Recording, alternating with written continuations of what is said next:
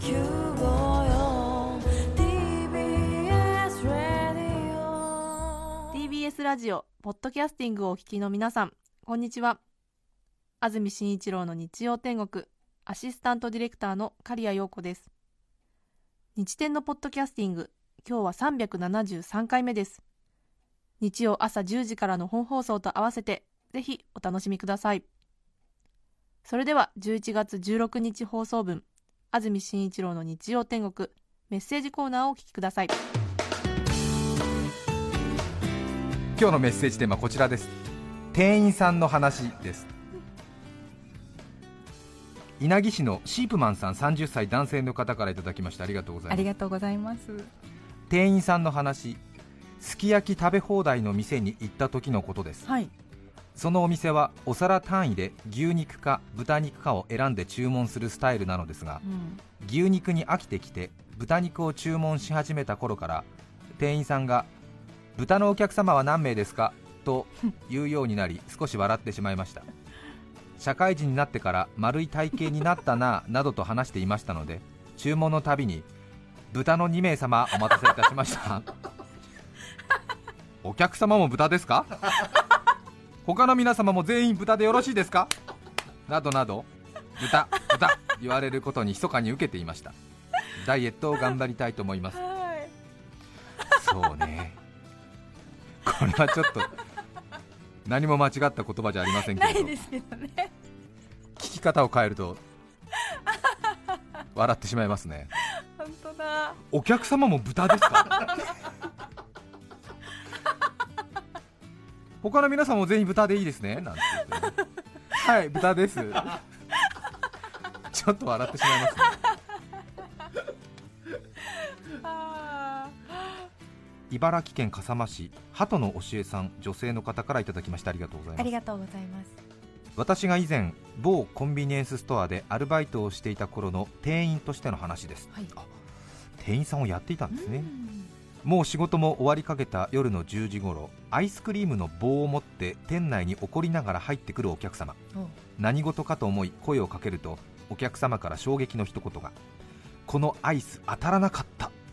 まだ他のお客様がいた時間のためそのすごい剣幕のお客様をみんなが見つめていました。訳を詳しく聞くとアイスが当たらなかった。今まで当たったことがない。本当にこの店に当たりなんかあるのか？とのこと私はポカンとしてしまい言葉が出てきませんでしたはい。そこに颯爽と副店長が現れ私は当たったことがありますとドヤ顔この一言に今度はその場にいた店員とお客様全員がポカンとしてしまいました最終的にはその副店長の一言でお客様は納得して帰っていきましたが全員が笑いをこらえるのに必死でした今でもあの副店長のドヤ顔が忘れられませんそうですね。とっさの起点というか、本どう当なのか。なの？へーまあねまあトラブルにならずよかったという感じですけどね。えー意外にねうん。強気に出てみるっていうのも必要なのかなっていうね、ええまあ普通だとね えああそうですか、うん。あの必ず当たりは入っているはずなんですけれども、お客様のお買いになったものには入ってなかったということで。ご理解いただけえ。ますか？そういうふうにしか説明申し上げられませんがみたいなことなんでしょうけどね。でね。でもね堂々とねさっそうと横から現れる、うん私は当たったことがあります。って言ったら おそれで納得して帰ったっていうね、うん、確かにね、うん、世の中面白いな。三鷹市の棚優さん男性の方です。ありがとうございます。ありがとうございます。7年ほど前勤め先の忘年会で結婚式場としても有名な中華料理店に行きました。そこで前菜として黒くて硬い板のようなものが出されました、横幅はチューインガムくらいでしたが長さはもっと長い感じでところどころで曲がっていました。テーブルに座っている私たちは誰もその正体が分からずなんだろうねこれと言いながら口にしていました。はい。ちょうど蝶ネクタイ姿の店員さんとおぼしき方が通ったのでこれ何ですか？と質問することにしました。はい。すると店員さんらしき人は昆布ですと答えました その答えに驚いた私たちは昆布なわけないよねと口々に言いしばらくして通りかかった別の店員さんに同じ質問をしました。するとその店員さんはそれはビーフジャーキーですと答えました。確かに肉のような味がしました。あの蝶ネクタイの人は何者だったのでしょうか？本当に店員さんだったのでしょうか？あもし店員さんだったらなぜ全くのデタラメを言ったのでしょうか？ね。今でも不思議です。はあ。うん。は不思議だね。ですね。ね店員さんだったのか ねなえ。うん。なんだろう。なんだろう。うん。足立区の足立の純真さん男性の方ありがとうございます。ありがとうございます。それはとある寒い深夜寒さに震える私はコンビニエンスストアで肉まんを買おうと注文しました、はい。そういう気持ちになりますね。ね。夜勤の店員さんは学生らしきお兄ちゃん。トングで重機の中から肉まんを取り出し袋に詰めようとした瞬間に肉まんを落として潰してしまいました。あと同時に声が出る私とお兄ちゃん。再び重機に目をやると深夜ということもあり肉まんはおろかあんまんもピザまんもありません落とした肉まんが最後の一つだったのです。するとお兄ちゃんはあっけらかんと「今日は中華まん終わりです」いやいやいや終わりじゃなくて落としたんだろ？君が落として今終わらせたんだろ？俺が一挙手一投足を見つめていたことも知っているだろう。お互いあっと声を出した仲じゃねえか。とにかく温かいものが欲しかったのでおでんを除くと深夜につき重機清掃中。あするとレジから「おでんも終わりです」とお兄ちゃんの声。ん。本当に終わった時はさっきの終わりとどう違うのかな？なんか思わず吹き出しちゃって缶コーヒーを買って帰りました。なんか憎めない店員さんだったな。うん。ね。うん確かに。まあね。ずっと一緒に今見てたよみたいな。一緒にね。あっっていう。あってね言った仲じゃねえかっていう。ね静岡市またたび婦人さん女性の方ありがとうございます。静岡市に転入後初めて入った立ち食いそばうどんのチェーン店の店員さんが金髪壁眼のグラマラス熟女でした。へニコリともせず黙々と一人で店を守る肝っ玉母さんのような人で、大声で注文を復唱するのです。桜エビとしらすの天ぷらそばーね。桜エビとしらすのラーはルアーに。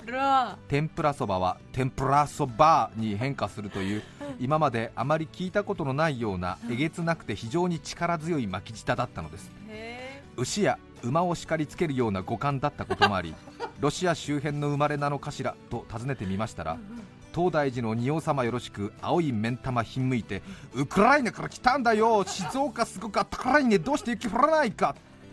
健康体らしく腹の底からの発声は音量もマックスでえ大きな声や物音が苦手な私はビクビクしながら天ぷらそばを平らげました。帰る際はありがとうございました！と笑顔はないのに熱いウインクで送り出してくれました日本人では考えられない接客態度に驚愕はしましたがあまりにもあっけらかんとしていたので思わず吹き出したのを覚えています。へいやウクライナ人のうどん屋さん知らない。えそうですね。ねえ。力強いです力ね強い。あれはすごいよね、ね牛や馬を叱るような感じっていうね。確かに。高崎市の愛しのデュークさん50歳男性の方ありがとうございます三重県に営業で出張した時に必ず志摩市宇方のちょっと住所分かりませんが、志摩市宇方の某大手牛丼チェーン店によって夕食をとることにしています、えー必ず三重に出張で高崎から、そうですか。へえ車で行くのかしらね。遠いですよね。うん。もちろんそのチェーン店が好きだということもあるのですが一番の理由は店員さんです。カウンターには中年男性の店員さんがいるのですがはいこの人がまあテンションが高く満面の笑顔でフットワークよく動きこの人はなぜ牛丼屋さんの仕事をこんなにも楽しそうにやっているのだろうと不思議になるくらいなのです。はカウンターに座って食べながらこの店員さんの仕事ぶりを見ていると見ているだけで気持ちよくなりメニューの内容はどこでも同じはずなのに他の店舗よりも数段美味しく感じます。お金を払ってこの店員さんから素晴らしい笑顔でお釣りをいただき響き渡るような声でまたお待ちしておりますと言って送られると次回も必ず来なくてはいかんなと思います。牛丼屋さんで人生にとって大切なことを教えてもらっているような気がします。